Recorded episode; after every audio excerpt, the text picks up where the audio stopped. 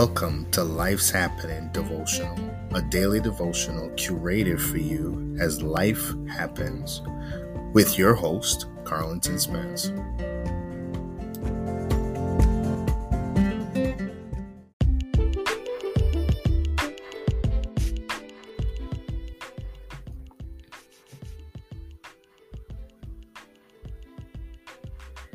In today's episode, we'll be looking at the battlefield in our minds, the mind battlefield.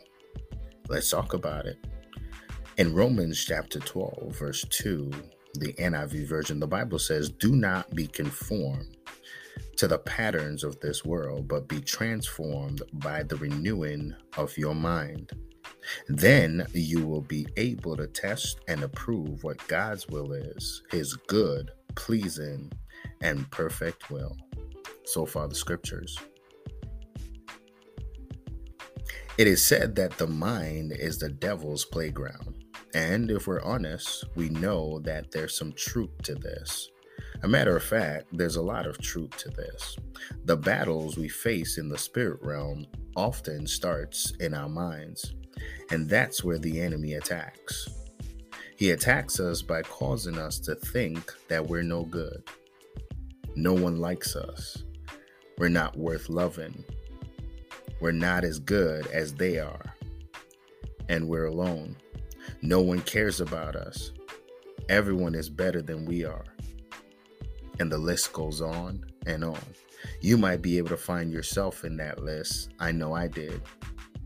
And for most of us, that's what the enemy does.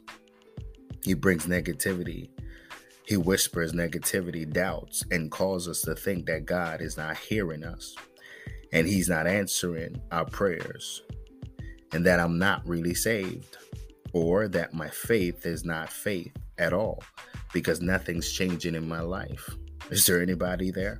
It's the battlefield in the mind. That's real.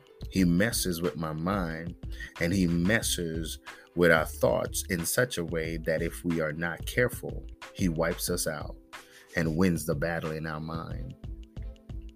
There's a battlefield in the mind, and Paul says in Romans 12 that we should allow God to transform our minds, our way of thinking, and the thoughts that infiltrate our minds. Let God renew them and set us free from fear and doubts we would have to allow God to have control over our minds and what we're thinking about. The way to do this is to read His Word. His Word tells us that we're fearfully and wonderfully made. His Word tells us that we are more than conquerors through Him that loved us. His Word tells us that all things are working together for the good of them that love the Lord and are the called according to His purpose. Renewal comes from meditating on the Word of God. Yes, there's a battlefield in our minds, but when we meditate upon the Word of God, it transforms our mindset. Praying is another tool that we can use because when we pray, we see ourselves as God sees us. And seeking God and spending time in His presence and with Him can transform the way we think and the way we see ourselves. Let's listen to his voice. He's telling us that he loves us. He's telling us that greater is he that is in us than he that is in the world. Our minds must be transformed by God's word, not what the enemy's telling us, not the self chatter that we're having, not what we're thinking about ourselves. But let's see ourselves the way God sees us as his creation, as his purpose, and He has a will and destiny for our lives. Today, let God replace the negative thoughts with purity, love, and a sound mind. Let Christ renew our thinking with the clarity of who we are in Him, not in the world, but in Him, so that He can fight the battles in our minds and give us victory over our thoughts and over our thought life. Let us pray. Lord, thank you for the renewed mindset. My renewed thoughts. Replace all negative thoughts and self chatter today with the peace, love, and purity of your spirit. In Jesus' name, amen.